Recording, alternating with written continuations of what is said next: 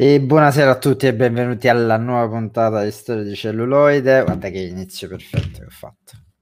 Incredibile. Proprio a tempo preciso, fine countdown. Ormai, ormai, ormai è fatta. Ormai sono il nuovo Amadeus. Allora, come state? Allora, benvenuto a, di nuovo a Simone. Grazie ancora. Ciao Simo. Il nostro, nostro gradissimo ospite ogni volta che ci viene a Grazie. trovare. Buonasera Benedetta. Ciao Danilo, ciao Simone, benvenuto. Benvenuti a tutti coloro che ci stanno seguendo. Oggi Benedetta sarà la nostra, come dire, la nostra conduttrice. Oh, Madonna. Sarai e quindi... il, il nostro Caronte, osate dire. Ah, ok, ok, ok, mi piace, mi il piace. Nostro... Meglio di Amadeus sicuramente come... come... Comunque, sì. In un mondo dove addirittura Caronte è meglio di Amadeus, io direi che possiamo iniziare. Decisamente. Assolutamente sì, ma sono pienamente d'accordo su questa cosa. E... Allora, come potete leggere dal, dal sottopancia, eh, che ovviamente adesso ci introdurrà la nostra cara Benedetta, ecco, ecco là, ecco, ecco. è dato un po' di entrato, ecco là. ecco. Ah, per forza Sandro doveva iniziare sempre così, cioè non ce la fa, non riesce a contenersi, più di lui. E non c'è ancora Frankie, chissà se c'è. esatto, esatto, è questo che mi preoccupa. Ma, eh... dissing Orson Welles. Sì, sì, ma sempre, ormai è un must, cioè quando mi vedono prima che dicono, neanche salutano. E, ehm, allora... Io ti lascerei, ecco, alla presentazione di stasera e, e mi taccio. Prego, Benedetta. Oh, no, no, no, no parla. Non... Oddio mio, que- sono enorme, questa cosa non mi piace. E allora, ehm, oggi parleremo di un film, cioè di una pellicola molto interessante per eh, svariati punti di vista, che è Viva Maria, col punto esclamativo, di Louis Malle, una pellicola del 65. Ah, io eh, scusami, ti, inter- ti, interrompo solo per, per, per ovviamente ricordarti, avvisami quando devo mandare cose. Certo, certo, certo. C'è una pellicola francese del 65 molto strana, molto insomma, che racchiude in sé molti generi. Viene descritta come una commedia musicale western, quindi già questo insomma da, dice molto del, eh, del, film di cui andremo a parlare. E per questa, per questa puntata ho proprio voluto fortemente la presenza di Simone, che è il massimo esperto di Brigitte Bardot. per ragioni sentimentali più che esatto. accademiche. E quindi, mm, perché ovviamente eh, non so mh, mm, chi abbia visto questo film, fatecelo sapere nei commenti. Una delle due protagoniste è proprio Brigitte Bardot insieme a Jean Moreau. Insomma, due nomi che già eh, di per sé, eh, come dire, danno un po' un'idea di quel che dovrebbe essere ehm, il periodo storico in cui si inserisce appunto questo film. Nel 65 Jean Moreau e Brigitte Bardot sono due tra le più grandi star del cinema francese, eh, una della, della, Nouvelle Vague, l'altra mh, mm, non propriamente ancora dalla Nouvelle Vague, ma comunque in un modo o nell'altro, ehm, insomma, eh, facente parte trasversalmente, diciamo. Um, Jean Moreau è stata un'attrice eh, che ha lavorato moltissimo, per esempio, con, con Truffaut. La Bardot eh, invece con, con, Godard, con lo stesso Mallo, con cui ha realizzato svariati film, ma sono anche due donne profondamente diverse, due attrici e due donne profondamente diverse. Questa diversità è anche un po' la diversità su cui si regge poi l'intero film, ed è interessante anche notare che eh, nella pellicola loro sono chiamate Maria, tutte e due, una Marie e una è Maria, e, e giocheranno molto, si giocherà molto su questa identità e diversità. Dicevo, film del 65, ehm, cerchiamo un po' di contestualizzare appunto questa pellicola. Sessa- gli anni 60 in generale sono mh, degli anni molto particolari per il cinema europeo, ma anche per il cinema statunitense si inizia proprio a ehm, delineare questa profonda differenza tra queste due esperienze cinematografiche. Gli anni 60 per il cinema statunitense significano fine eh, dell'egemonia degli studios, declino degli studios stessi e sono anche gli anni in cui si inizia ad affacciare una nuova esperienza cinematografica che è quella della New Hollywood. Vedremo che questo film poi avrà dei sarà molto interessante e avrà diciamo dei sarà anche un po' farà storia e scuola per alcuni esponenti della, Nouvelle, del, scusate, della New Hollywood. Dicevo, declino dello Star System, caso Paramount, avvento della televisione. La gente non va più al cinema in un modo o nell'altro. Gli studios devono inventarsi qualcosa e nel 67, non nel 65, attenzione, usciranno film come Il laureato, Bonnie e Clyde, che sono due film eh, esemplari per la New Hollywood. Perché li ho citati? perché ehm, possono essere messi benissimo in, corre- in, correlazione con questo film appunto Viva Maria del 65. In Viva Maria abbiamo, mh, mm, ci sono, sono rintracciabili alcuni elementi fondamentali che sono appunto l'erotismo, cioè la bellezza, ma anche la, ehm, diciamo un elemento politico rivoluzionario e eh, in qualche modo che eh, mira a far presa anche su determinati eh, strati sociali, in modo particolare sugli strati eh, giovani, comunque gli anni 60 sono anche un po' gli anni delle, delle, dire, delle, delle manifestazioni, delle mobilitazioni giovanili, ma anche gli anni eh, in cui i giovani prendono coscienza di sé in quanto gruppo sociale a sé stante. Quindi inizia ad affacciarsi tutta una tipologia di cinema molto più di stampo europeo, che trae molto infatti dalla Nouvelle Vague, e proprio per questo motivo questo film può essere un po' visto come un punto di riferimento per tutti i grandi registi della New Hollywood. Quindi um, questo film, mh, 65, Francia, eh, possiamo dire che, eh, Simone appunto mi, mi, corra- mi, correggerà se sbaglio, può essere in qualche modo inserito all'interno della corrente della Nouvelle Vague, pur non direttamente. Eh, Louis Mal non si è mai in realtà definito un membro, un esponente della corrente, nonostante avesse buonissimi rapporti con Truffaut, ehm, Godard stessi e altri Romer e altri esponenti insomma della Nouvelle Vague, ma anche perché comunque eh, possiamo dire che l'esperienza della Nouvelle Vague eh, non era più che altro un movimento cinematografico quanto un'esperienza che andava a intaccare varie ehm, varie controparti appunto varie parti della cultura, dalla letteratura al cinema all'arte, quindi in un modo o nell'altro era inevitabile esserne influenzati, soprattutto visti gli anni che correvano. E, ehm, e, quindi ora entriamo un po' più, dato questo piccolo excursus storico molto, molto generico, un po' per comprendere quello di cui stiamo andando a parlare, entriamo un po' più nel, nel vivo del discorso eh, con appunto facendo vedere un po' delle immagini del film. Eh, inizia Danila a mostrare le prime immagini così come, come vengono. Mm. E niente, Simo, prego. Ti do la parola allora, per qualsiasi. Sì, mi appoggio cosa. assolutamente alle, alle, immagini, anche un po' per evocare.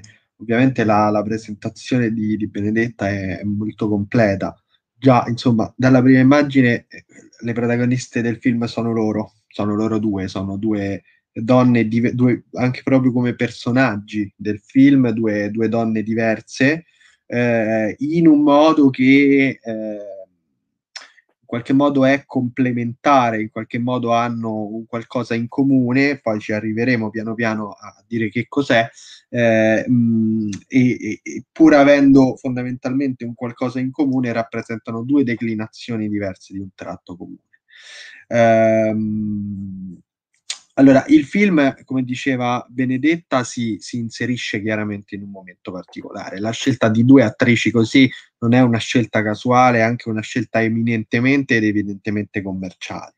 Eh, ne parlavamo con Benedetta, mh, questo non è assolutamente il film più, più, celebrato e più premiato di Louis Mal, eh, che si è senza dubbio distinto per altri, per altri prodotti ehm, a- allo stesso tempo non è forse il più riuscito a giudizio di molti, non solo a giudizio, a giudizio mio.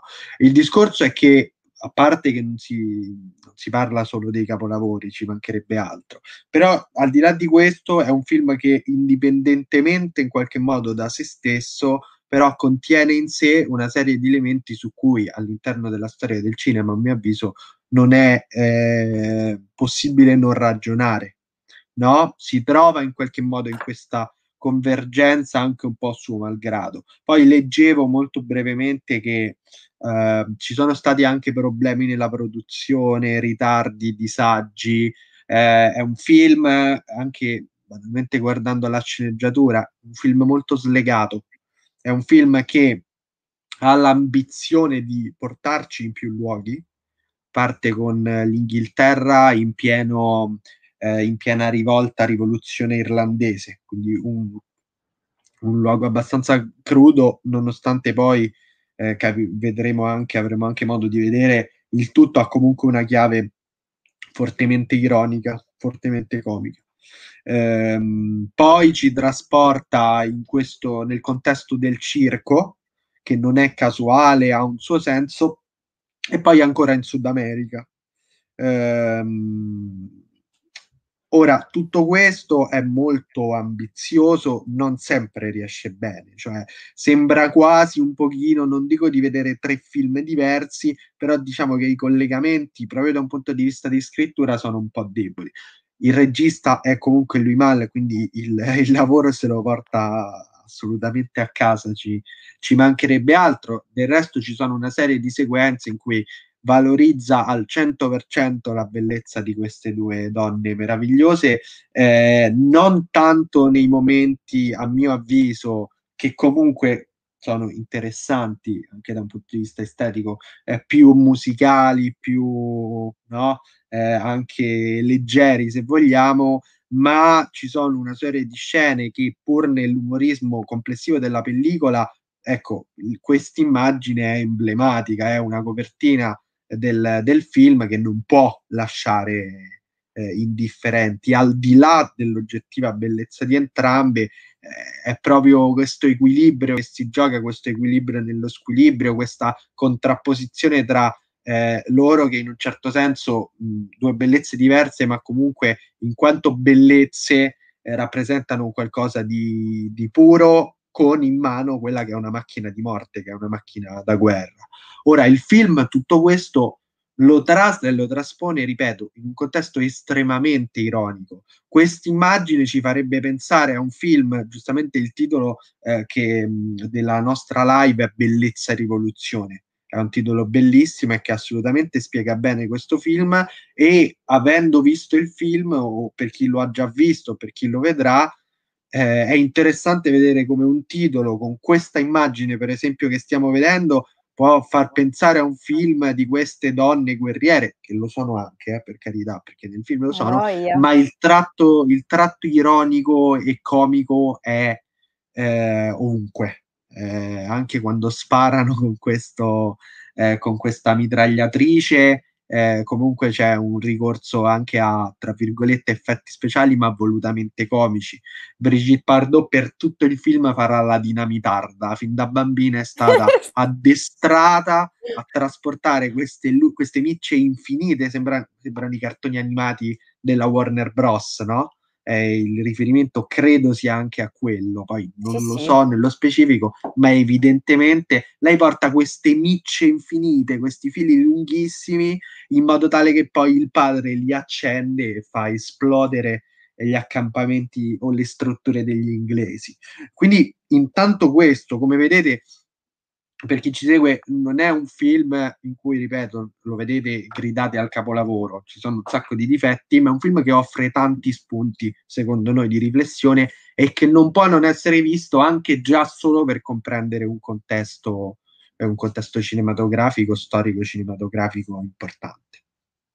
Sì, ehm, sono assolutamente d'accordo con Simone, anche perché ne abbiamo un pochino parlato oggi pomeriggio. Ehm, secondo me è anche, dicevo appunto nella presentazione, ma anche Simone stessa lo diceva, che comunque lui Mal in un modo o nell'altro è stato presente all'interno della corrente della Nouvelle Vague ed è stato anche in qualche modo influenzato e possiamo trovare degli elementi in comune con con la corrente stessa. E Simone appunto parlava del... Mi sono bloccata? Ci sono? Ok. No, ci sei. Allora, no, no, ci sei, ci sei. Ok, ok, ok. Mi ero bloccata, non so perché. Allora, dicevo, eh, il genere appunto di riferimento, no? Abbiamo visto che viene descritto come una commedia musicale western. E questa cosa fa molto ridere in realtà, ma in realtà il film è questo, è una commedia musicale western, nel senso non è un'estremizzazione. E dicevo, un elemento in comune che si può trovare anche con la stessa corrente della Nouvelle Vague è proprio in qualche modo l'intenzione di andare a pescare un genere appunto statunitense, un genere di spicco del, della cinematografia eh, statunitense, che è quello western, che è un po' il pilastro del cinema eh, statunitense, è proprio uno dei miti fondativi del cinema. E, ehm, e prendere il genere western, ribaltarlo completamente, estremizzarlo, parodizzarlo, ma già anche nella scelta stessa dei due personaggi principali, che sono due donne, una cosa che nel cinema western è quasi impensabile. Solitamente le donne mhmm, nei film appunto che siano del cinema western classico o anche quello contemporaneo sono viste un po' come personaggi secondari, un po' le spalle che sono legate all'ambiente domestico, all'ambiente della casa, mentre sono gli uomini a in qualche modo affrontare l'esperienza della frontiera, dei paesaggi selvaggi. In questo film invece è totalmente il contrario, cioè sono le donne a entrare a combattere in questo territorio inospitale, combattere al fianco di emarginati come possono essere dei artisti circensi, ma anche eh, accanto ai messicani stessi, una roba impensabile. Cioè, per, per, gli americani è impensabile che il, il cavaliere errante, eh, il cowboy errante si metta con un messicano, cioè nel senso è una cosa proprio assurda, cioè i messicani vengono sempre visti un po' come, non dico come gli indiani perché gli indiani sono ancora più schifati, ma insomma sono visti come i mangiafagioli della situazione. E pensare che nel 65 è uscito questo film, quando nel 65 in Italia è uscito per qualche dollaro in più, già questo insomma dovrebbe un po' eh, chiarirci le idee, no? Poi appunto Simone diceva che eh, la scelta appunto di, della Bardot della Moro è stata anche una trovata commerciale, assolutamente, cioè nel senso eh, è, è, soprattutto una trovata commerciale, ma nella, nell'essere una trovata commerciale, secondo me eh, si sono analizzati anche degli aspetti molto interessanti che mh, riguardano proprio insomma questa visione di queste due donne così, così diverse, no? Um, anche proprio come icone di bellezza, cioè una bellezza che è ehm, molto diversa l'una dall'altra. No? Abbiamo ehm, Jeanne Moreau, in questa foto è, è appunto a, a, sinistra, che è una donna in qualche modo ehm, austera, matura, eh, molto seriosa. E poi c'è appunto Brigitte Bardot, quella che viene vista un po' come la, la donna, eh, la compagna di giochi, un po', con una donna che contiene in sé um, una grande componente erotica, ma anche una grande componente infantile, una donna che eh, in, viene solitamente descritta quasi sempre con il broncio un po' da bambina, no? Cioè questa, queste, questo sempre primo piano della Bordeaux un po' imbronciata, soprattutto poi in questo film, no? Che è un po' diventato il suo marchio di fabbrica. Insomma, sono due facce opposte eppure complementari. La Bardot stessa, infatti, eh, in un'intervista, eh, in riferimento alla sua, alla sua compagna Jeanne Moreau, dirà di lei: Lei era quello che io non ero e io quello che non era lei. L'ho trovata peggio che bella, pericolosa. Eravamo due animali selvaggi ma complementari. E già, e già questo può in qualche modo eh, far comprendere il fatto che comunque anche la scelta di chiamarle allo stesso modo è, è tutta indirizzata verso comunque una, una, logica del genere, no? Di mostrare appunto due, due donne bellissime, ma anche comunque molto pericolose, perché poi vedremo, insomma, si destreggeranno con, con armi, con, con, bombe, con carabine eh, e soprattutto con, eh, insomma, armi molto più letali che sono quelle della seduzione. Cioè, il, il, film gioca molto su questa componente erotica, appunto come potete vedere in questa, in questa foto, tant'è che le prime scene, proprio in tutte e due, sono tutte scene di, di canti e di, di, danze molto sensuali che sfociano anche nello striptease. E, ehm, facciamo vedere appunto la, la scena di Paris.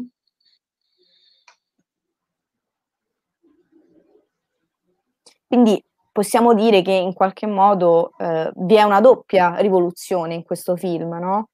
Una rivoluzione più pragmatica fatta appunto con le armi e vedremo anche nel corso appunto di questa diretta, cercheremo di sviscerare bene con Simone questo, questo tema, ma anche una rivoluzione eh, del corpo, di un corpo di una donna che non è più represso de- tipica delle star appunto del cinema classico statunitense, no? la donna eh, quasi angelo, ma è una donna invece che viene vista quasi come disinibita, che è consapevole delle proprie armi, del proprio fisico e sa che può esercitare sugli uomini ehm, una, um, un potere quasi appunto manipolatorio e eh, molto pericoloso.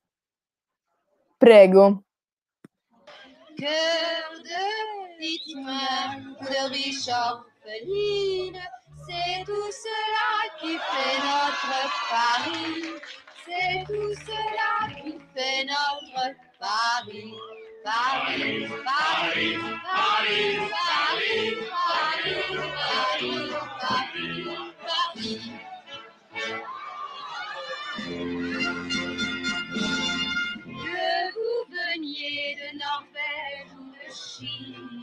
Du Transvaal ou du Monténégro, que vous veniez d'Égypte ou d'Argentine, vous serez chez vous sur le Trocadéro.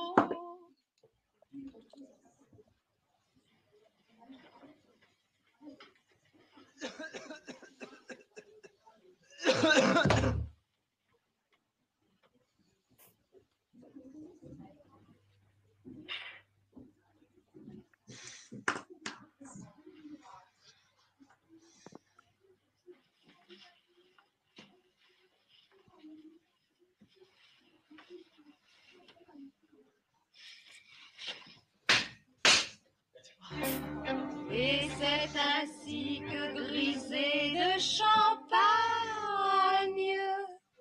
en découvrant ce galant paradis, au jeu de l'amour à tous les coups l'on gagne, puisque Paris toujours sera Paris, puisque Paris toujours sera Paris.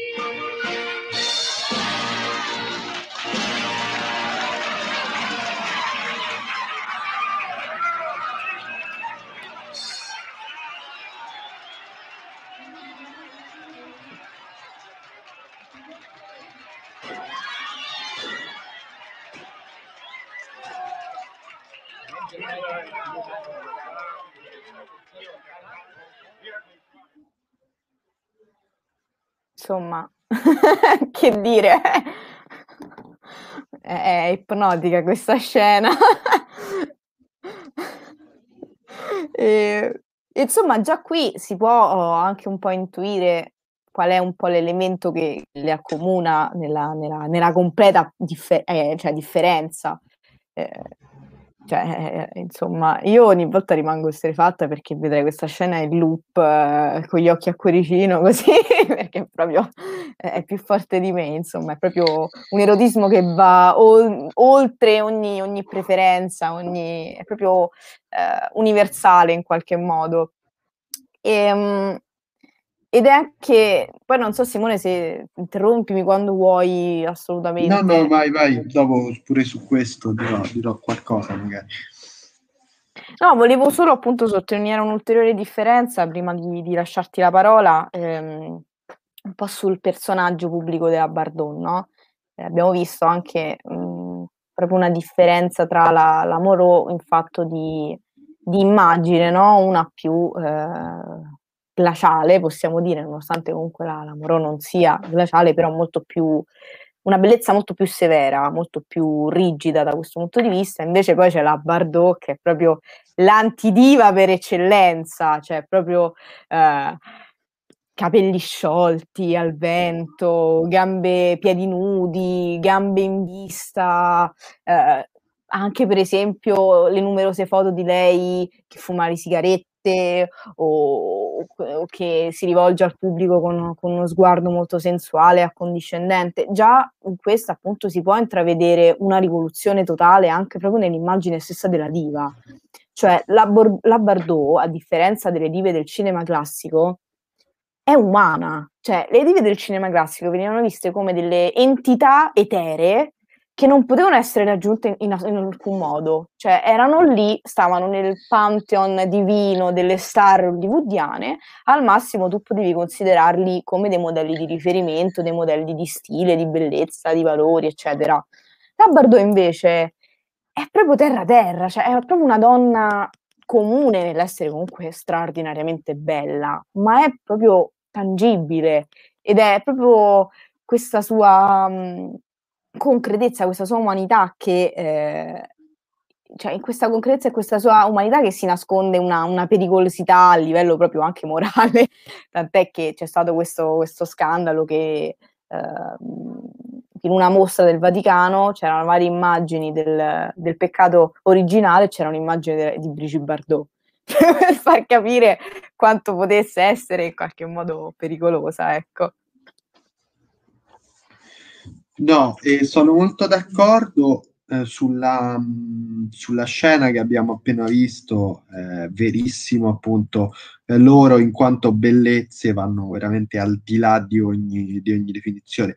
Dopodiché è interessante che però anche l'intera scena, che dovrebbe essere in qualche modo il motivo per cui il pubblico è andato al cinema a vedere questo film nella stragrande maggioranza dei casi, è parodistica anche questa scena. Fateci caso, loro non sono bravissime a cantare.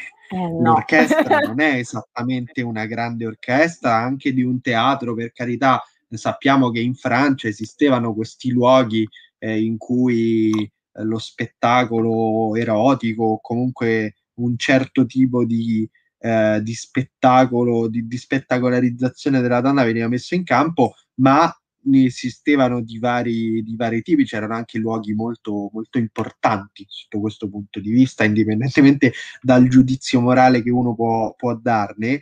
In questo caso l'orchestra è sgangherata, il teatro è, è pieno di questi personaggi, di questi uomini eh, fondamentalmente brutti, fondamentalmente goffi, eh, ridicoli, non solo brutti, ridicoli c'è il bambino che le guarda, lo schiaffo che fa riprendere la musica, e quella è una trovata, secondo me, registicamente sì. geniale, che veramente rompe eh, proprio tra i vari comparti del film, no? Tra l'audio, la, lo spettacolo che stiamo guardando e lo spettacolo che c'è in scena. Quello è un colpo da maestro. Lì è una piccola cosa in cui, nonostante il film non sia un capolavoro, si riconosce che siamo di fronte a un grande regista, a mio avviso.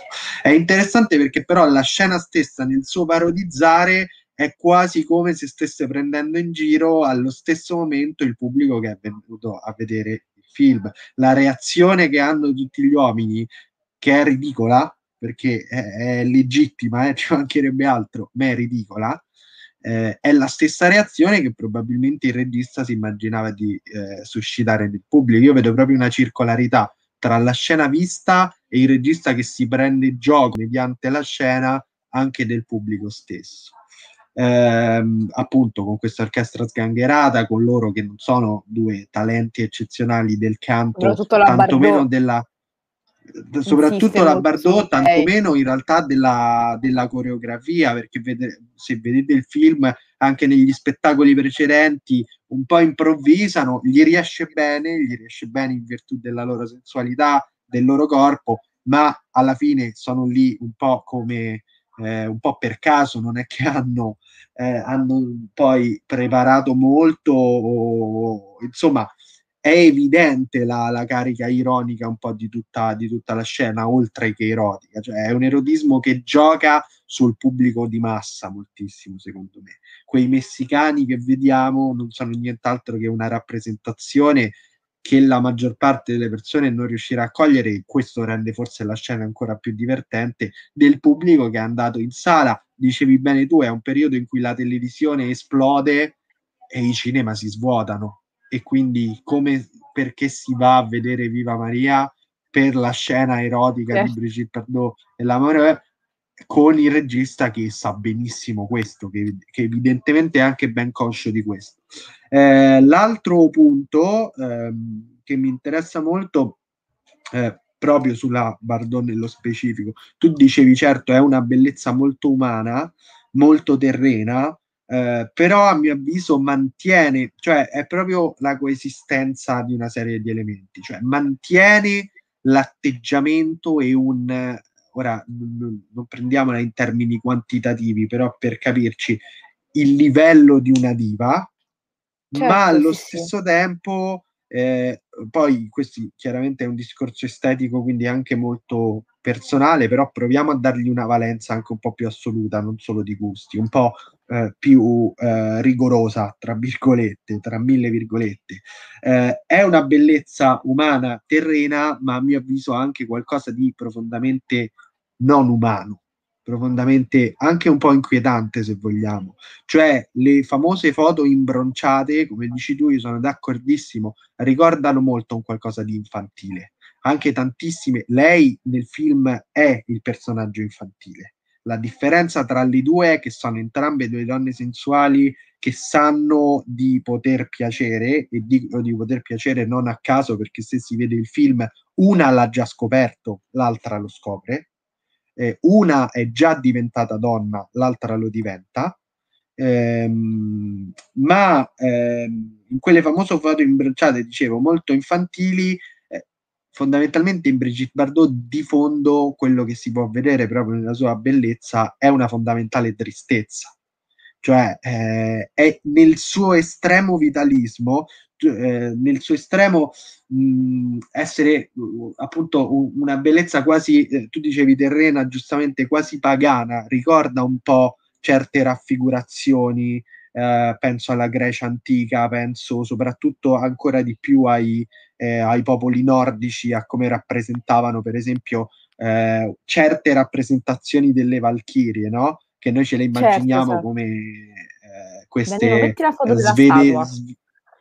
Sì, Scusa, queste svedesi, no, figurati assolutamente. Eh, queste svedesi pure, bionde, eccetera, eccetera. In realtà, le, se guardiamo attentamente le rappresentazioni, ricor- Brigitte Bardot, secondo me, ricorda quell'immaginario lì.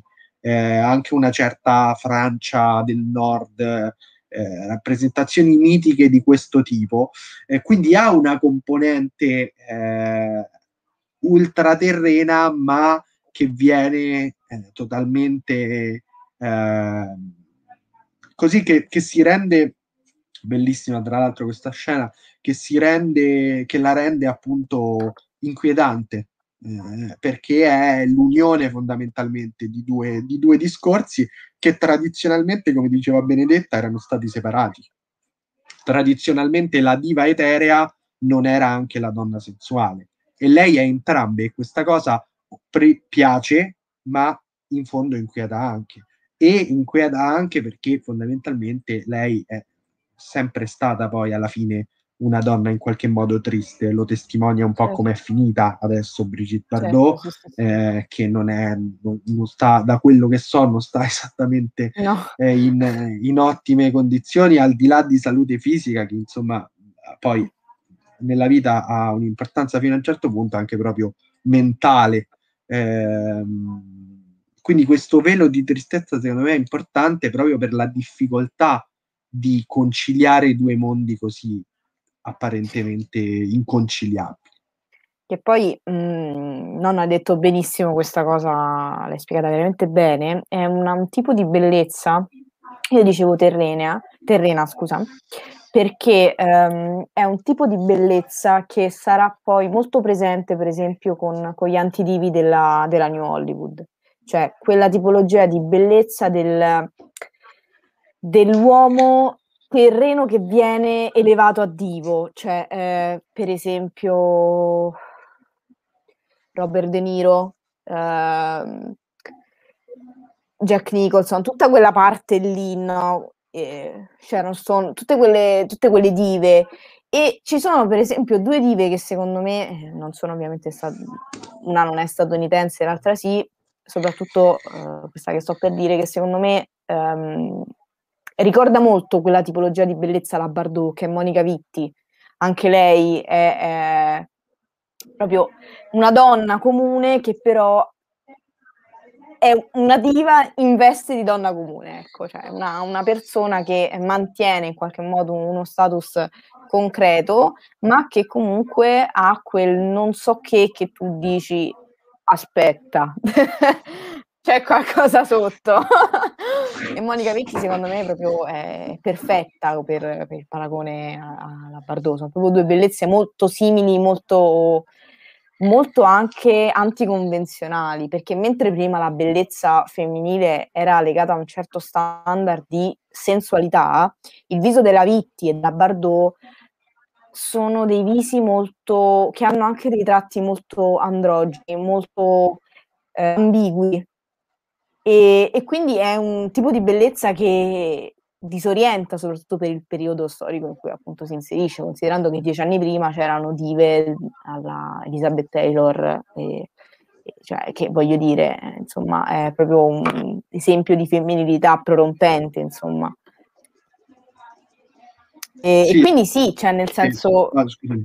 sono assolutamente d'accordo con quello che, che hai detto, poi eh, eh, a me questa scena piace molto, ma diverte anche tantissimo. Io adoro le scene in cui loro ballano, secondo me sono, sono le più riuscite perché è lì che si vede, ehm, è lì che secondo me emerge eh, bene l'intenzione di mescolare i, i generi, no? non tanto nelle scene di guerra più western, però anche solo in queste piccole scene ci sono tutti gli elementi tipici del cinema western, ma anche del, della commedia musicale, cioè ricordano un po' i, anche per esempio elementi farseschi, cioè eh, voglio dire, è molto interessante l'analisi che hai fatto appunto del, del, pubblico, visto un po' come il pubblico del cinema, perché secondo me è, è perfetta. C'è, c'è, anche una scena, purtroppo non sono riuscita a trovarla, di un altro loro balletto, in cui loro addirittura finiscono proprio quasi per spogliarsi completamente e, e in risposta al loro spogliarsi il pubblico si toglie la maglietta, tutti gli uomini della si tolgono tutti la maglietta.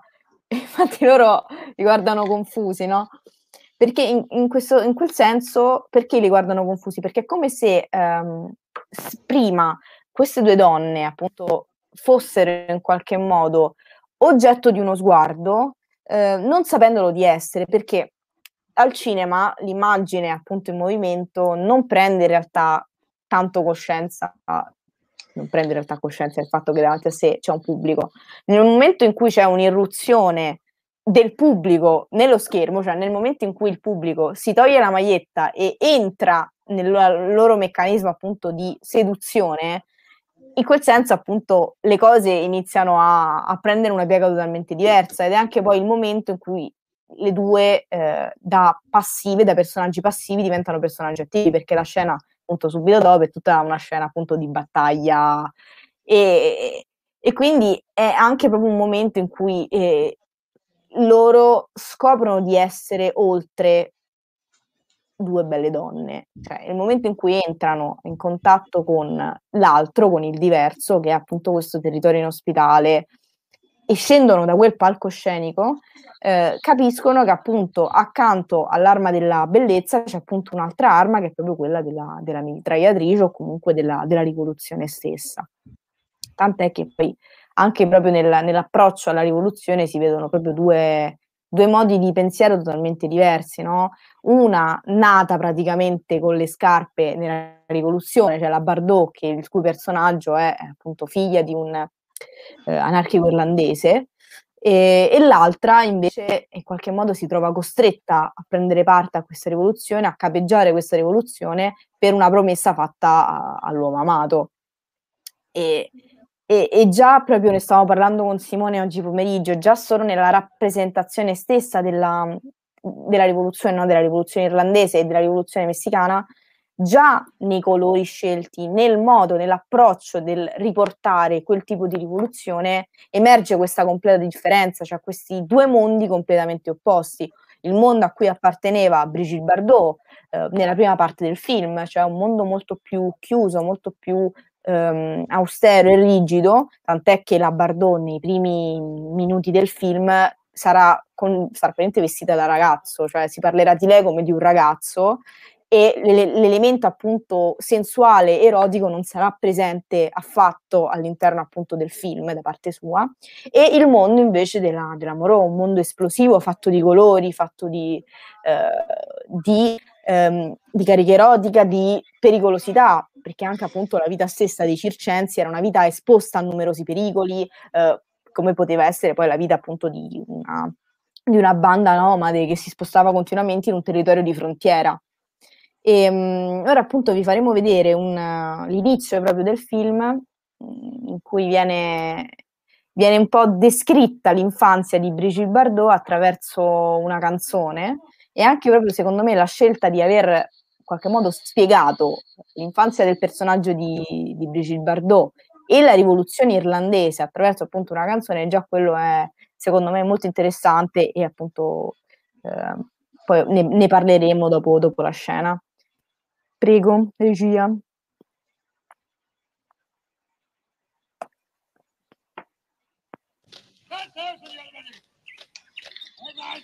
Fine.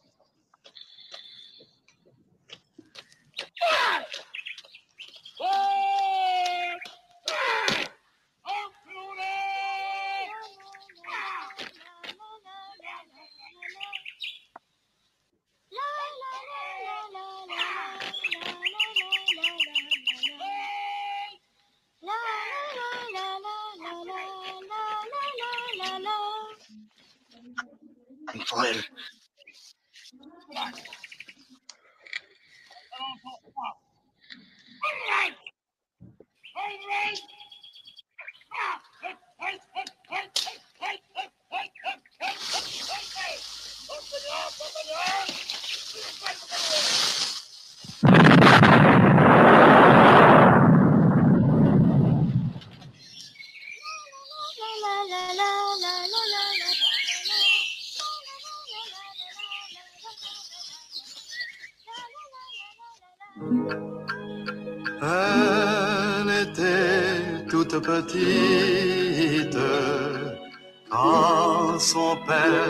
Irlandais, lui confiait la dynamite pour faire sauter les Anglais. C'est Noël partout dans Londres, la petite fille n'a pas tremblé. Son père est tapis dans l'ombre, criminel ou justicier. Ah, quelle existence affreuse pour une enfant, quel destin! Elle n'aurait la malheureuse jamais dû quitter Dublin. Gibraltar, rocher farouche, subira-t-il le même sort Que tient-elle dans sa bouche? N'est-ce pas un cordon Big L'Irlandaise a pris de l'âge, elle est devenue jolie. Mais à quoi bon ce carnage? Aux folies l'anglophobie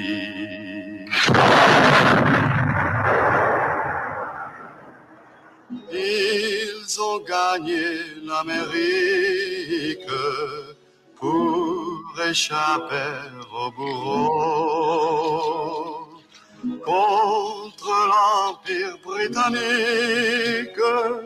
Ils poursuivent leur complot, mais jamais les fanatiques, jamais n'ont le dernier mot.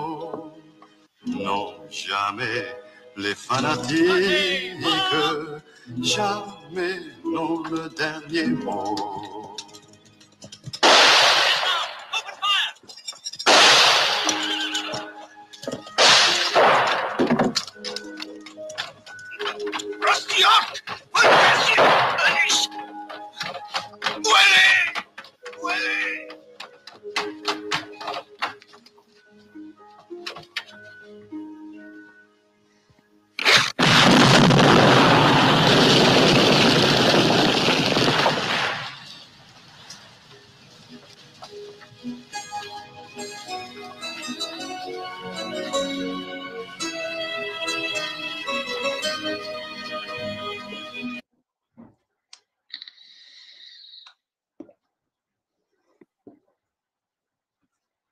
Ora farei vedere anche l'immagine appunto con, con il rivoluzionario messicano, anche solo per capire i colori, giusto, giusto quello, poi vedremo anche il trailer e da lì si intuirà un po' di più. Voi ovviamente fateci sapere con un commento che cosa ne pensate. Basta che non insultate Orson Welles nei commenti perché veramente eh, vi, vi bagniamo all'istante. Quello è un brutto dissing eh, per Benedetta Maghi. Esatto.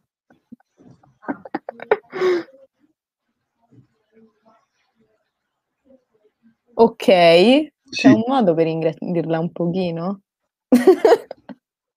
Beh, già qui, eh, no, sicuramente c'è un modo, già qui si vede come da una parte all'altra del film veramente i colori cambiano. Questo da un lato è una scelta, da un lato anche un po' obbligata, nel senso che devi rendere una nuova location, in un certo senso potrebbe anche essere una scelta intelligente, come nota critica è anche una scelta che risente un po' di un tentativo di un film molto vario anche a livello di scrittura, anche a livello di ambientazioni, che però veramente sembra di vedere al- almeno due film diversi. Diciamo che la parte circense, secondo me, vorrebbe un po' traghettare, infatti c'è proprio una scena in cui vengono portati da una sponda all'altra verso questo cambio, non riesce del tutto la cosa a livello strettamente filmico. Eh, sì, no, solo questo, insomma, sulla- sull'immagine. Sì, sì, no, ma son- sono assolutamente d'accordo. Si vede proprio, almeno quello che ho percepito io, anche a livello proprio di ritmi narrativi, c'è un, eh, un cambiamento radicale, nel senso la prima parte, eh, a parte personalmente l'ho trovata molto più godibile, però lì poi entriamo in, in gusti personali, perché poi insomma tutta la parte sul Messico è molto, è molto caciarona, no? Come poi in realtà è, l'elemento caciara è un po' tipico del, dell'immaginario messicano, no? Solitamente anche nel cinema western i messicani sono sempre dipinti un po' come quelli che vanno e fanno casino, in qualche modo, che sia appunto già solo il fatto di parlare spagnolo comunque messicano e già quello è un elemento appunto di in qualche modo di, di disturbo per, per, gli americani o per, o per, i personaggi stessi dei film.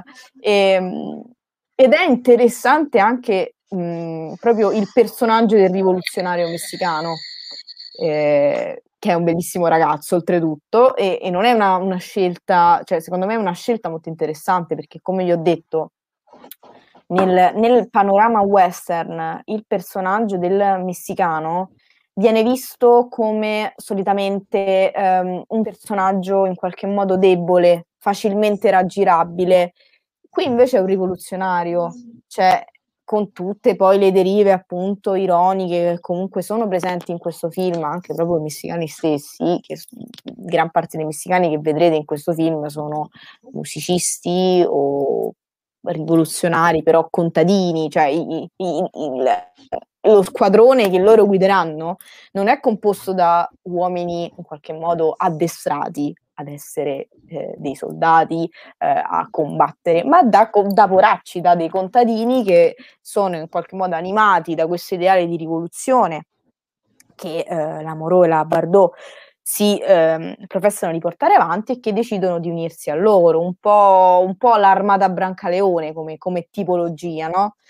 E, ed è interessante proprio secondo me la scelta di accostare a un personaggio eh, in qualche modo rigido e comunque maturo come può essere Jean Moreau il personaggio di un messicano che solitamente non è visto proprio come un personaggio positivo o comunque un personaggio intellettualmente parlando valido. Qui invece è un elemento che in qualche modo sconvolge proprio la vita de- delle due protagoniste in un modo o nell'altro. L'una scopre appunto comunque eh, di essere rimasta in qualche modo ancorata al suo passato da rivoluzionaria, no? da, da bombarola, possiamo dire, perché come diceva Simone, alla fine la Bardot fa quello, nel senso eh, lancia bombe per tutto il film praticamente. Eh, e l'altra invece si scopre comunque eh, portatrice di, eh, di, un ideale al quale in realtà non si era realmente mai affacciata da un punto di vista pratico, ma solo attraverso eh, l'espediente del, del, proprio corpo. C'è una rivoluzione totalmente diversa. Abbiamo visto due tipi di rivoluzioni totalmente diverse. Da una parte l'uso del corpo, dall'altra proprio quella della rivoluzione, in questo caso armata. E, ehm, e già solo in questo, secondo me, c'è una volontà proprio di ehm, cercare di dividere in due un po' anche il cinema stesso. Cioè, comunque qui i personaggi eh, negativi sono gli inglesi, è la cultura inglese quella che viene presa in qualche modo a bersaglio. La stessa Brigitte Bardot, quando le diranno appunto come si chiama, lei le dicono ti chiami Mary? Lei subito dice no, io mi chiamo Marie, poi nella versione italiana Maria, e, e, già lì è già una presa di, di, posizione, no? Io non sono, sono irlandese, non sono inglese. E anche lo, il personaggio inglese presente nel film, che è poi il, uno appunto della compagnia circense, è tutto ciò che più anti-inglese esiste, cioè è proprio un personaggio in qualche modo slegato dalla propria cultura d'origine, un emarginato da quella stessa cultura. Gli inglesi che sono presenti nel film sono visti un po' con lo stereotipo dell'inglese con la puzza sotto il naso che si lamenta perché il tè non è buono, perché l'acqua non è buona e quindi non, non stanno bene, perché vogliono tornare in Inghilterra, l'Inghilterra è la, la patria più bella del mondo, bla bla bla bla bla. Quindi anche qui c'è proprio un, un ribaltamento degli stereotipi del cinema western. Cioè, I personaggi negativi sono gli inglesi, e anche gli americani stessi, insomma, e, mentre i positivi sono i, i messicani, cioè nel senso questa cosa è straordinaria secondo me. Eh, stavo immaginando lo stesso film girato in America. Eh, capito? Un Anzi, disastro. Ora, esatto. eh, possiamo dire che in realtà poi questo film è stato distribuito dalla United Artists, che voglio dire, eh, anche il fatto che sia stato distribuito da, da, una casa di produzione indipendente, comunque messa in piedi da Fairbanks, Chaplin e altri capoccia del cinema americano, ma da una casa di produzione indipendente, già quello comunque fa un po' capire che, insomma, le major non è che potessero metterci le mani su un film del genere. E ancora attualmente parlando, nel cinema western contemporaneo, gli americani ancora faticano un po' a rapportarsi con determinate tipologie, eh, come possono essere appunto i messicani o i nativi stessi. Cioè, ora sono molto più integrati all'interno dell'immaginario, ma prima i messicani, gli indiani, erano visti un po' come degli elementi del paesaggio, di un paesaggio ostile che doveva essere colonizzato, doveva essere fatto proprio, cioè reso in qualche modo schiavo dell'America, era un, un paesaggio selvaggio che doveva essere civilizzato. Qui invece è totalmente il contrario. Qui non c'è un'opera di civili- civilizzazione, ma quasi di annientamento della civiltà stessa. Cioè, i rivoluzionari qui non fanno altro che andare addosso alla civiltà, al, um, alla Chiesa stessa, al, um, alle truppe inglesi, al tizio che vuole in qualche modo, eh, al dittatore stesso. Insomma, è un, un viaggio, posso dire, eh, al contrario cioè dal, dalla civiltà al, invece al um, paesaggio selvaggio, alla distruzione della civiltà stessa. Sì, su, su questo eh, c'è, c'è un tema che secondo me ricorre, poi secondo me c'è anche una cosa che avevi detto prima su cui però semmai torneremo, cioè secondo me in questo film il tema eh, che dicevi prima di vedere la scena sull'Irlanda, il tema del doppio, no? dello sdoppiamento è un tema fondamentale, avete visto prima l'immagine con la statua, ecco quella scena è magnifica e ci sono loro che è un continuo gioco di traslazioni e trasfigurazioni tra le due protagoniste. Quindi di nuovo il regista sta un po' giocando anche col motivo per cui uno va a vedere questo film, no? Sta giocando col film stesso e col modo in cui viene distribuito, reclamizzato e pubblicizzato, eh, sapendo benissimo, dimostrando di essere perfettamente conscio della sua stessa operazione, operazione commerciale, ma giocando col, col sistema del cinema stesso, col, eh, con, a 360 gradi. Ehm, e un po' questo tema, secondo me, si, si collega a quello che è un po' in realtà il tema di quasi tutta, se non tutta, la, la storia del cinema, però possiamo provare anche a interpretare il film in questa direzione, che è il tema dello sguardo. Eh, lo diceva prima benissimo Benedetta, eh, lo, lo, schermo cinematografico che cos'è se non un qualcosa che, che è guardato, un eh, oggetto di sguardo, ma allo stesso tempo è soggetto in un certo senso dello sguardo e allo sguardo. Perché oggetto di sguardo? Perché non è, non è un oggetto statico, non è un oggetto eh, monodimensionale concettualmente, eh, eh, ma è un oggetto che al suo interno costruisce, apre un immaginario, quindi è sia oggetto ma è anche soggetto, che non è lo schermo cinematografico non è passivo. Lo schermo cinematografico, proprio nel suo funzionamento tecnico, è evidentemente soggetto perché banalmente divide in due, decide che cosa passa e che cosa no, decide eh, ma tutta la macchina cinematografica decide, pensiamo alla macchina da presa banalmente, decide quanta e quale luce passa proprio a livello base del suo funzionamento tecnico, cosa sono le lenti se non questo. Ecco, nel film eh, le, le, le, protagoniste, questo sdoppiamento che sono queste due attrici, e che cosa fanno?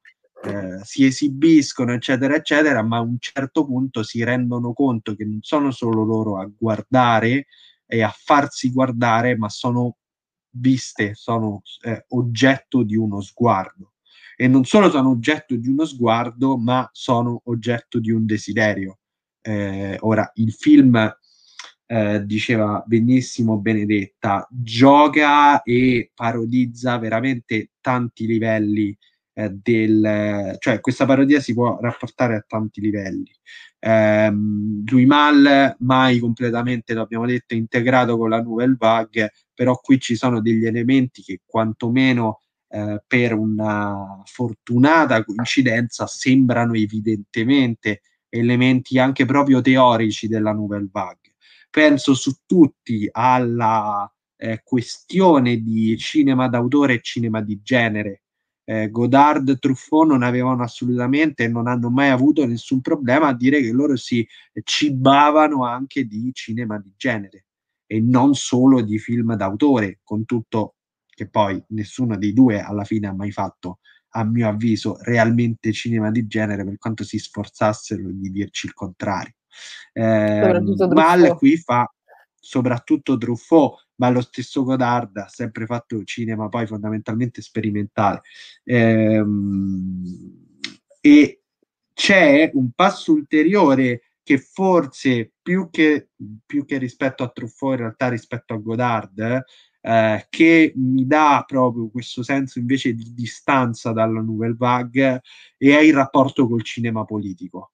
Mm, tu facevi prima questo discorso anche su come è rappresentata la politica in questo film, penso a mm, certo cinema politico in particolare di sinistra, anche alcune cose che ha fatto Godard, ma anche qualcosa, pensiamo anche al contesto italiano, eccetera, molto serio, molto serioso, che se, se è cinema di genere è comunque cinema di genere che si prende molto sul serio E qui, oltre a giocare con i generi, si gioca un po' anche col cinema politico. La rivoluzione, che in quegli anni, ragazzi, non era, eh, lo dico per chi guarda e magari non, non riesce tanto a rendersi conto, in Francia negli anni 60 e poi 70 non era una cosa di cui tu parlavi come parli oggi, non era una cosa di cui tu parlavi per soltanto per, eh, non so, per passione personale o per eh, velleità teorica, ma era un qualcosa di profondamente sentito.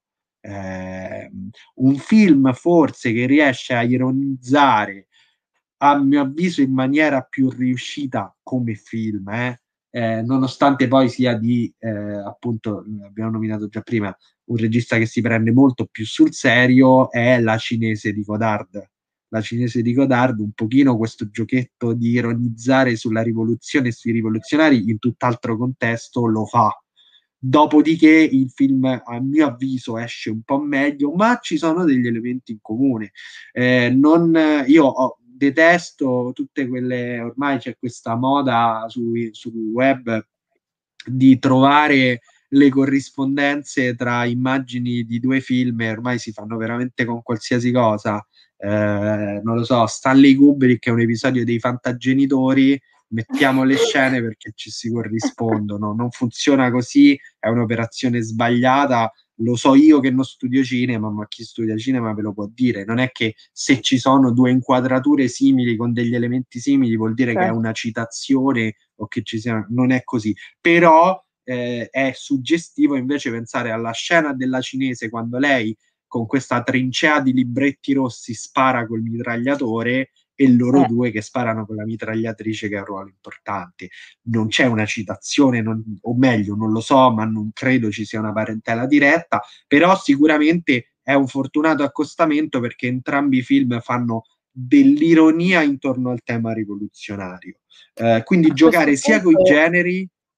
Scusa sì. se ti interrompo, giusto per, per, dire proprio una cosa su questa cosa che, che hai detto tu proprio perché gioca molto e parodizza molti rivoluzionari, loro nel film utilizzano moltissimi slogan tipici delle mobilitazioni studentesche, cioè la proprietà privata è un furto, eh, la rivoluzione è armata, cioè proprio slogan tipici dei, delle, comunque non era ancora eh, il momento, non era ancora il 68, era il 65, ma già nel 65 c'erano un po' le micce di quel che poi sarebbe scoppiato.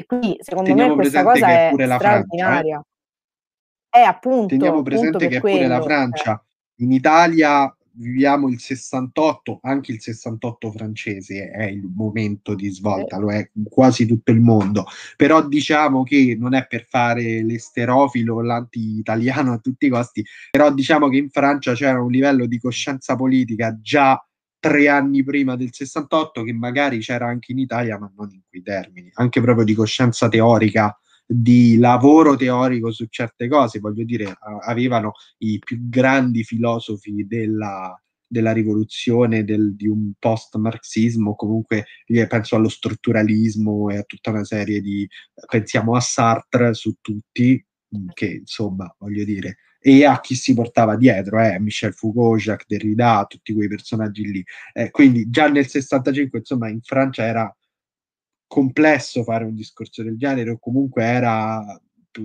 provocatorio trattare in questo modo la, la rivoluzione. È chiaro, non è neanche però totalmente una parodia, eh, c'è anche un mal che comunque simpatizza evidentemente per eh, per gli oppressi in qualche modo. Eh, c'è un mal che lo fa forse, eh, e questo è senza dubbio una trovata intelligente, prendendosi un po' meno sul serio di come facevano certi altri registi, per cui parlare di rivoluzione era veramente parlare di, di teologia e quindi di qualcosa di intoccabile. E questo tema, di nuovo, quindi dicevo, dello sguardo, dello sdoppiamento, eh, a più livelli e anche allo sdoppiamento che abbiamo visto nella scena sull'Irlanda e poi nel passaggio eh, in Sud America. E di nuovo qui torna il tema della rivoluzione, perché in un film che è così fortemente ironico, forse la parte irlandese, la breve parte irlandese con la morte del padre, eccetera, pur con degli elementi, abbiamo avete visto la miccia, quanto è infinita lei che la porta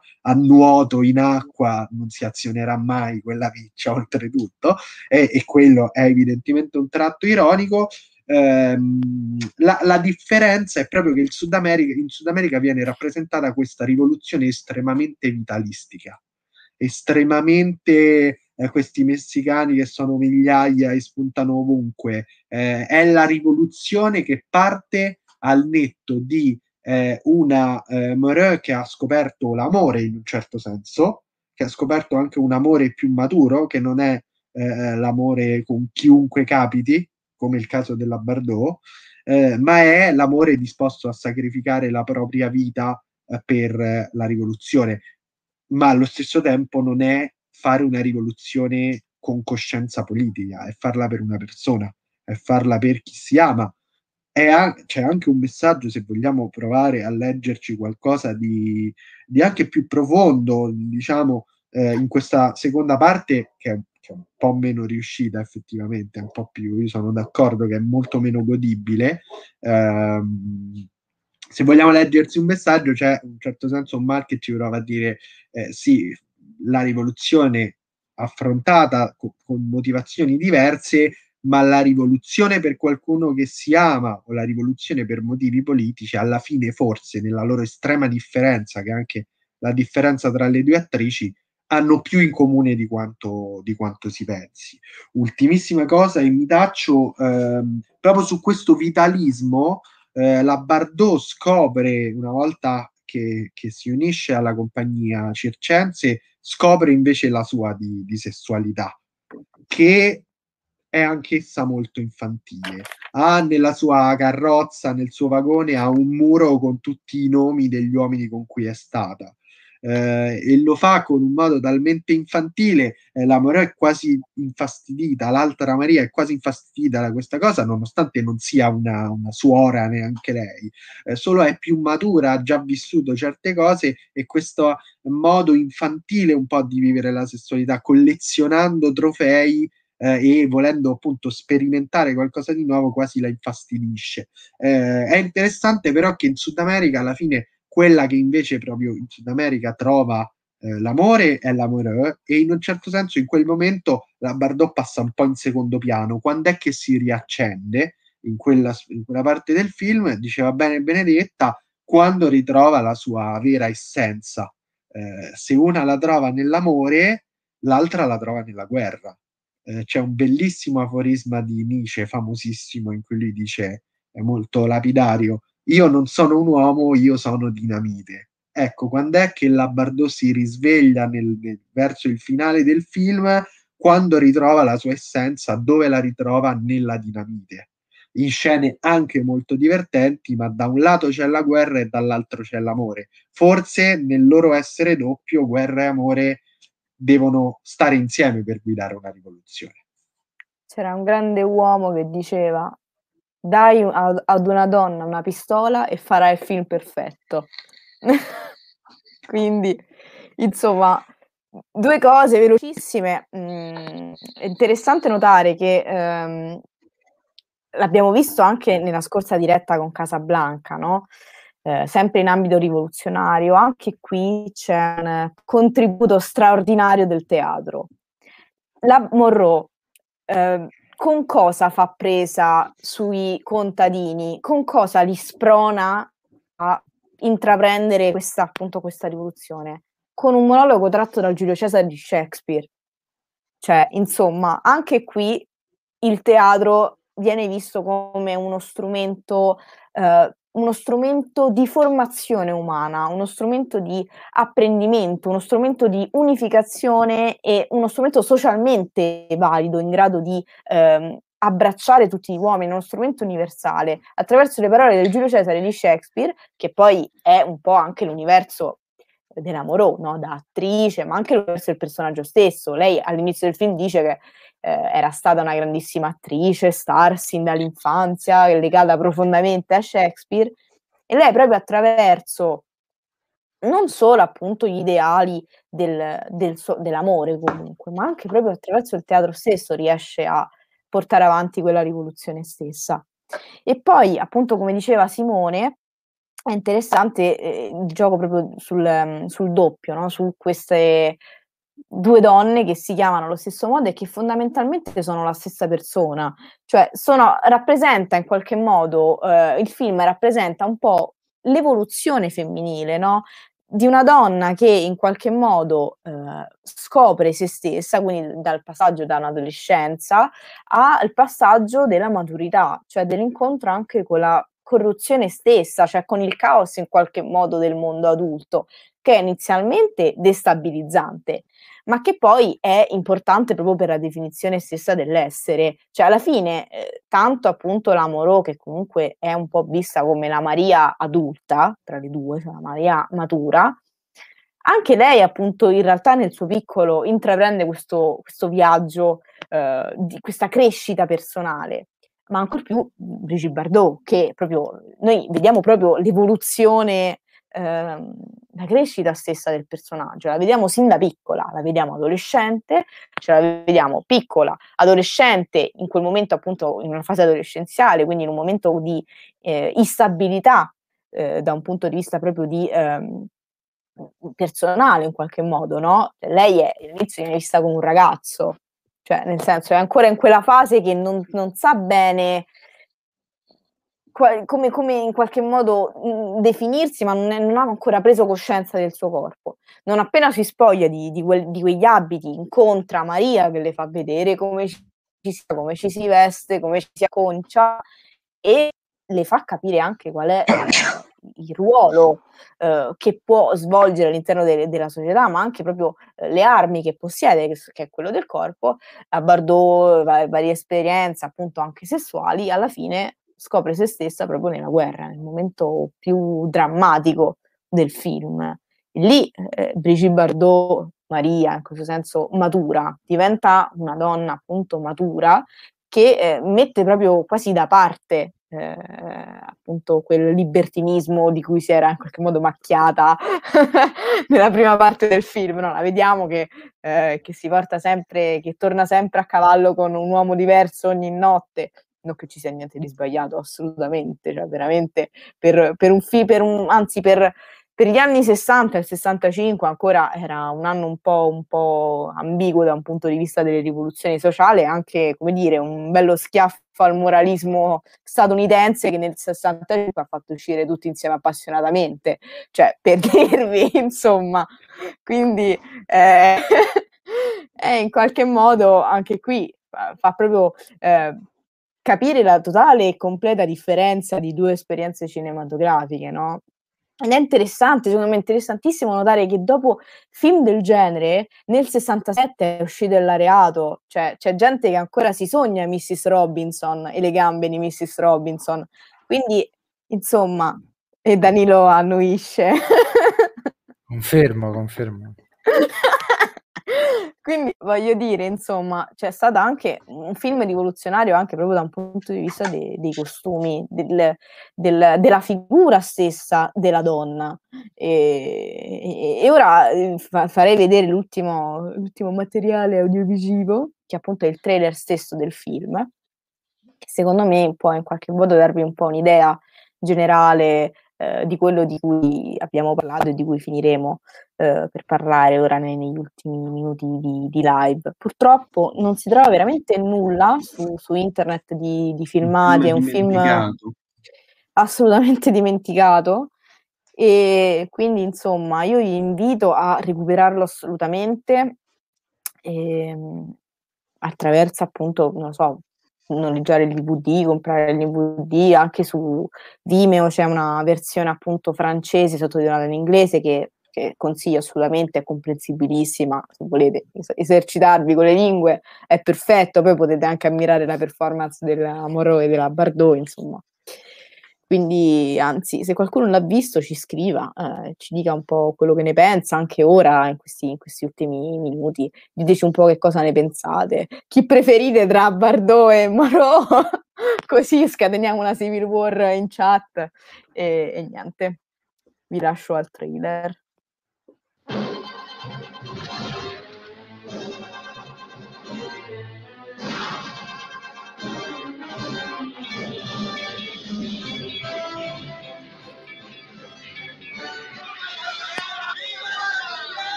Qu'est-ce qu'on fait?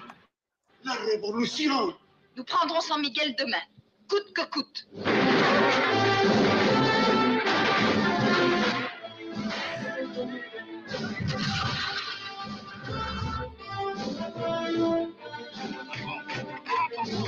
Mais non, je vous assure, nous n'avons aucune intention d'attaquer les États-Unis. La révolution Des petites...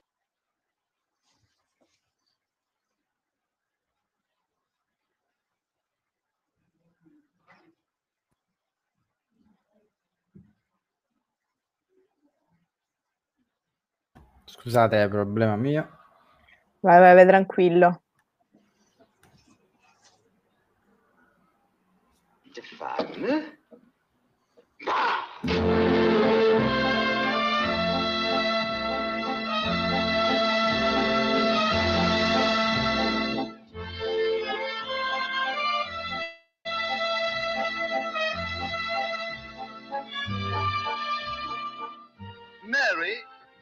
And Mary. Très bon.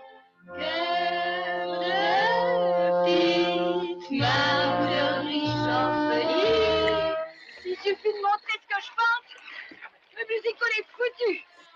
Tout cela qui fait notre Paris. Viva María y María. Viva París.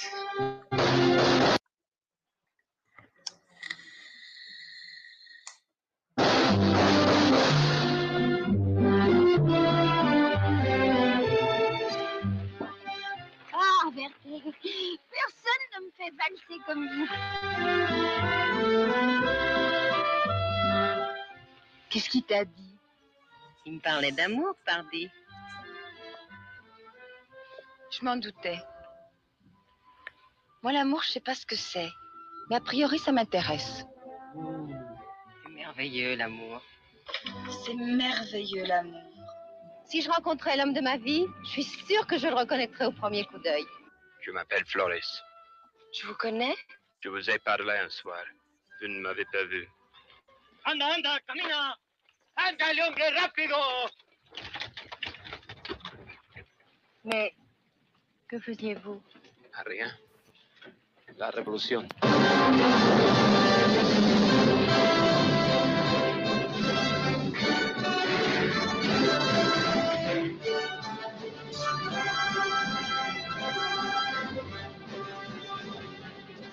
Faire Je lui ai juré de continuer la révolution.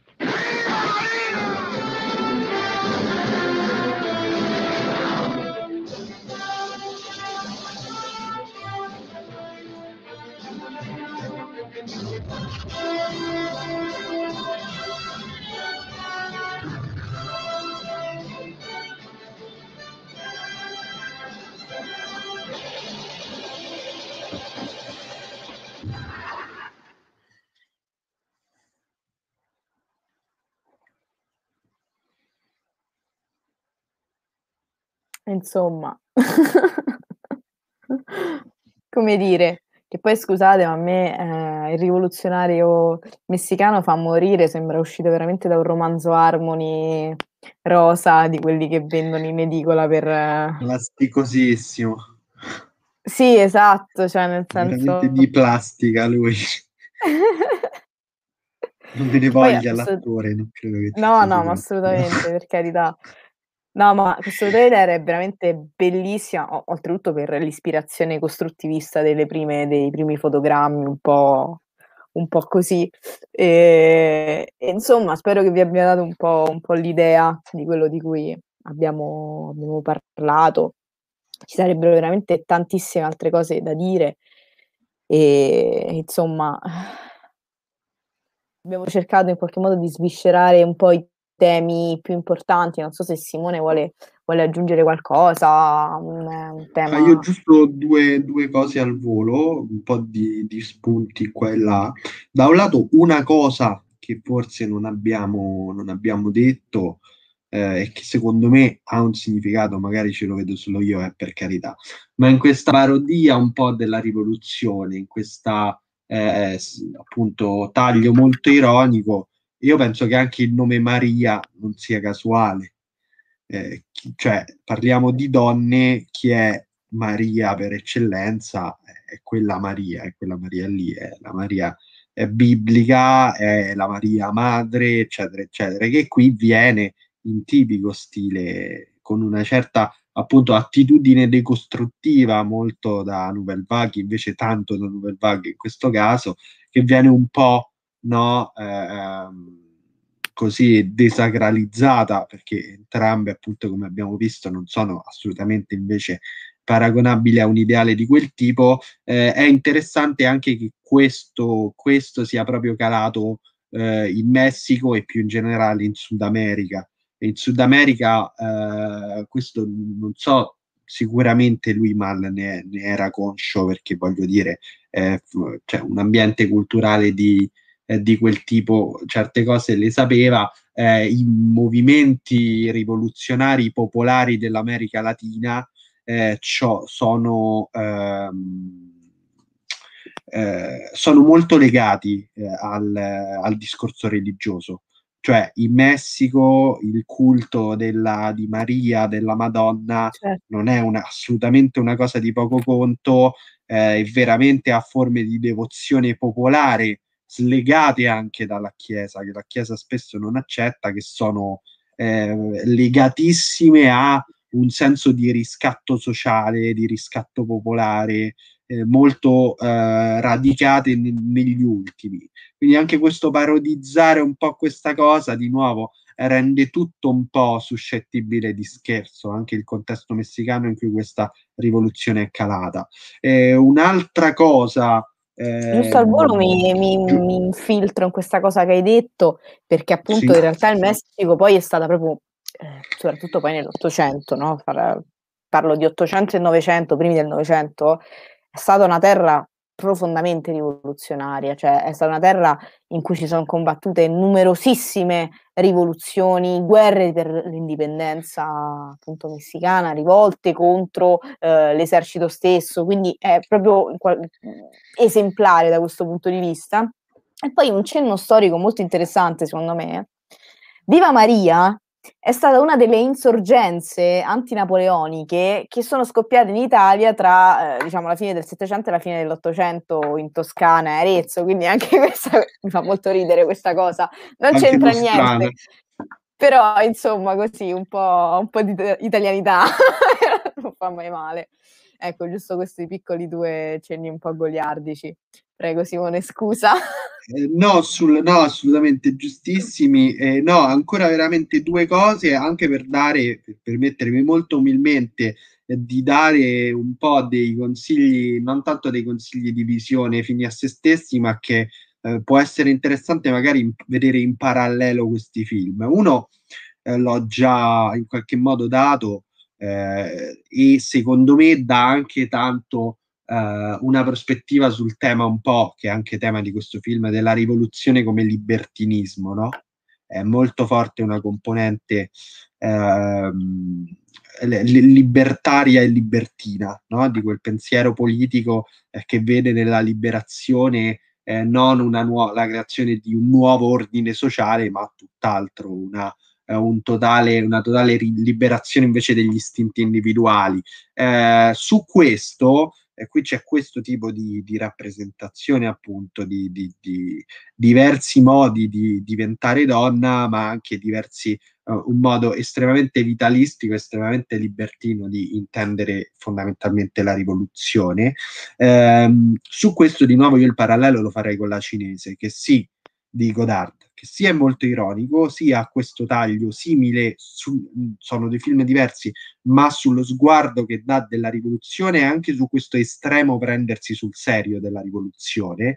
Eh, tu dicevi prima il, eh, il rivoluzionario messicano è plasticoso, sembra uscito da Romanzo d'Armoni, anche quello secondo me non è casuale, anche quello vuole di nuovo eh, prendere un po' in giro anche il modo, eh, anche la stessa rivoluzione che sta rappresentando. Ecco, la cinese è, è ironico, è secondo me cosparso di questa eh, ironia un po' que- su questi giovani intellettuali che si riuniscono, eh, che vogliono fare i proletari, ma poi vivono in questa grande casa, in questo grande appartamento borghese Eh, forse Godard coglie un elemento che chiaramente è più proprio del contesto francese, è di formazione filosofica professionale, ma io ci vedo anche, secondo me, un certo discorso che si stava sviluppando. I protagonisti della cinese sono tutti un po', mol, no un po', molto più depressi dei protagonisti di questo film. Sono giovani veramente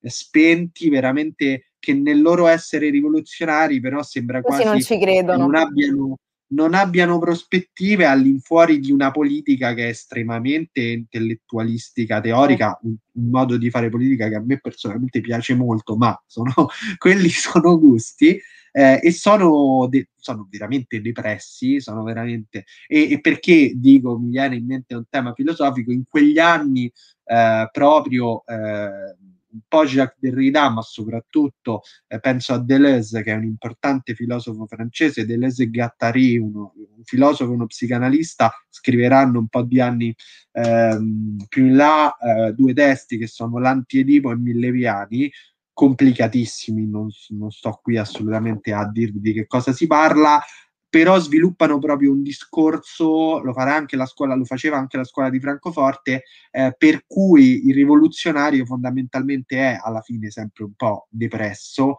perché? Perché si scontra contro una realtà che fondamentalmente deve patologizzare o deve comunque elevare ogni alternativa a chi, a chi rivoluzionario è. Eh, su questo famosissimo di molti anni dopo, se, se può interessare la lettura, realismo, un testo veramente che ha fatto storia è Realismo capitalista di Fischer, un testo tremendo in cui Fischer parte dall'affermazione di Margaret Thatcher secondo cui al capitalismo non c'è alternativa e fa vedere che questa è un'affermazione che serve proprio a depotenziare da un punto di vista anche psicologico ogni istanza rivoluzionaria e già certo. delle Gattarine parlavano, insomma. E l'ultimissimo parallelo, un altro film invece da vedere eh, in parallelo, questa volta per indagare da un lato il, eh, la, la sovversione del genere western, è un film del 70, e dall'altro per indagare anche il rapporto tra questo western molto appunto sovversivo e psicanalisi, sessualità, desiderio, eccetera, eccetera, in maniera infinitamente più cruenta, perché è un film anche molto cruento e molto eh, tosto da, da, vedere, è Il topo di Alejandro Jodorowsky. Le ambientazioni ricordano un sacco, il film è diverso, ha secondo me dei punti proprio estetici anche in, in comune, eh, ha, però ha tante... Eh, si muove in un'altra direzione è un altro film che però decostruisce il genere, è decostruisce molto, sì, no. il western. Va diciamo oltre, che va oltre perché sostanzialmente è, in questo caso appunto va proprio a intaccare un po' il pilastro del western che è l'ambientazione stessa, cioè nel, nel topo di Jodorowsky è un non luogo, cioè non è la Monument Valley, non è un deserto, è un non luogo, cioè un luogo veramente. È un po' anche presente questa cosa, eh? Un'altra dimensione totalmente. Sì, esatto, cioè sembra quasi una, non lo so, un, un'ambientazione nata di Gilliam, cioè una roba proprio astratta, assurda, cioè, ehm, che in realtà questa cosa è un po' presente anche secondo me in questo film, cioè questo Sud America è un po', come dire, un po', cioè non capisci, cioè ci sono delle ambientazioni che molto poco hanno del Sud America e sono un po' in qualche modo evocative del Sud America, non sono proprio propriamente sudamericane. E, ehm, però insomma sì, è un, è un film eh, veramente assurdo, in primis, e che comunque va sulla scia proprio anche del, del, dell'interpretazione stessa del genere western, no? Comunque il, il, western contemporaneo è molto diverso da quello del, del, cinema classico e si permette di parlare del, del, western del cinema classico e di attuare un dialogo proprio su, su, su quel, quella tipologia appunto di cinema, su quel genere lì. Quindi no, assolutamente credo che, che non ci sia veramente confronto più azzeccato, ne abbiamo anche, anche parlato comunque in privato. E, ehm, e, poi volevo dire un'altra cosa che secondo me dicevi appunto del, dei rivoluzionari che sono un po' depressi, no? In realtà anche il rivoluzionario di questo film è molto depresso. Cioè, il, il, tipo in realtà è depressissimo in tutto il film, cioè non, è sempre lì a lamentarsi, sempre a dire io sono scappato dal mio villaggio perché io dovevo fare la rivoluzione e morirò per la rivoluzione, però non sorride praticamente mai, cioè è proprio, è, è, tu lo vedi che dici ok è il perfetto Ken di Barbie in versione messicana, ma dentro di sé ha una tristezza pazzesca, cioè non è un personaggio, è proprio quasi iconico in qualche modo, è quasi pure, lui è molto più etereo per esempio di, di loro secondo me, è molto più un ideale piuttosto che un personaggio che poi, vabbè, comunque è un po' in qualche modo la sintesi di bellezza e rivoluzione, cioè de- della, parte, della controparte rivoluzionaria e della bellezza, e quindi, insomma, secondo me sì, si ricollega benissimo a quello che hai detto, e quindi no, assolutamente. Oddio, ragazzi, abbiamo fatto un'ora e mezza. Ogni volta... ci siamo portata a casa. Esatto, no, ma vabbè, se fosse per noi parleremmo per altre tre ore probabilmente, poi conoscendo Simone e i discorsi che intavoliamo. Esatto, beh, meno male, dai, almeno abbiamo sempre degli spunti in più. Noi vi ringraziamo veramente con tutto il cuore per essere rimasti fino ad ora, per averci ascoltato. Fateci sapere mh, tutto ciò che volete in messaggi, tramite messaggi privati, tramite Instagram eh, o su Birol Produzioni o sulla Luna di Melies. E, e, niente, noi vi ricordiamo che le nostre dirette potete trovarle sia su uh, Spotify che ovviamente su Twitch, su YouTube, sperando che YouTube non ci distrugga come al solito e non ci elimini, non ci boicotti. Abbasso la censura. E, e, anche su Amazon Music, mi sembra, non vorrei dire una... Yes, yes. Mamma Oltre mia, che... ho detto tutto. Che, che Ovunque ormai, eh? Ovunque, ovunque. E ormai siamo eh, dico... la piattaforma quella, quella di Kanye West e poi abbiamo tutto. Esatto, esatto. Esatto. Ormai io lo dico spesso, siamo come l'herpes, non vi molliamo più e, e ci potete trovare ovunque. E, e noi ringraziamo di cuore Simone per essere stato nostro ospite. Io ringrazio voi come al solito per lo spazio, è veramente interessante, stimolante e poi mi piace tanto lo sapere. Grazie, grazie davvero per, per lo spazio e per l'occasione. Ma grazie, grazie a, te, a te. Grazie a te, grazie Danilo. a Benedetta. Ovviamente. Grazie. Grazie e... a Danilo, il nostro regista, senza il quale queste dirette non avrebbero senso. Si potrebbero né... fare tranquillamente ugualmente. No. no. Basta essere ma... modesto, per favore, per una no, volta. Ma che, ma che modesto, ma che scherzi.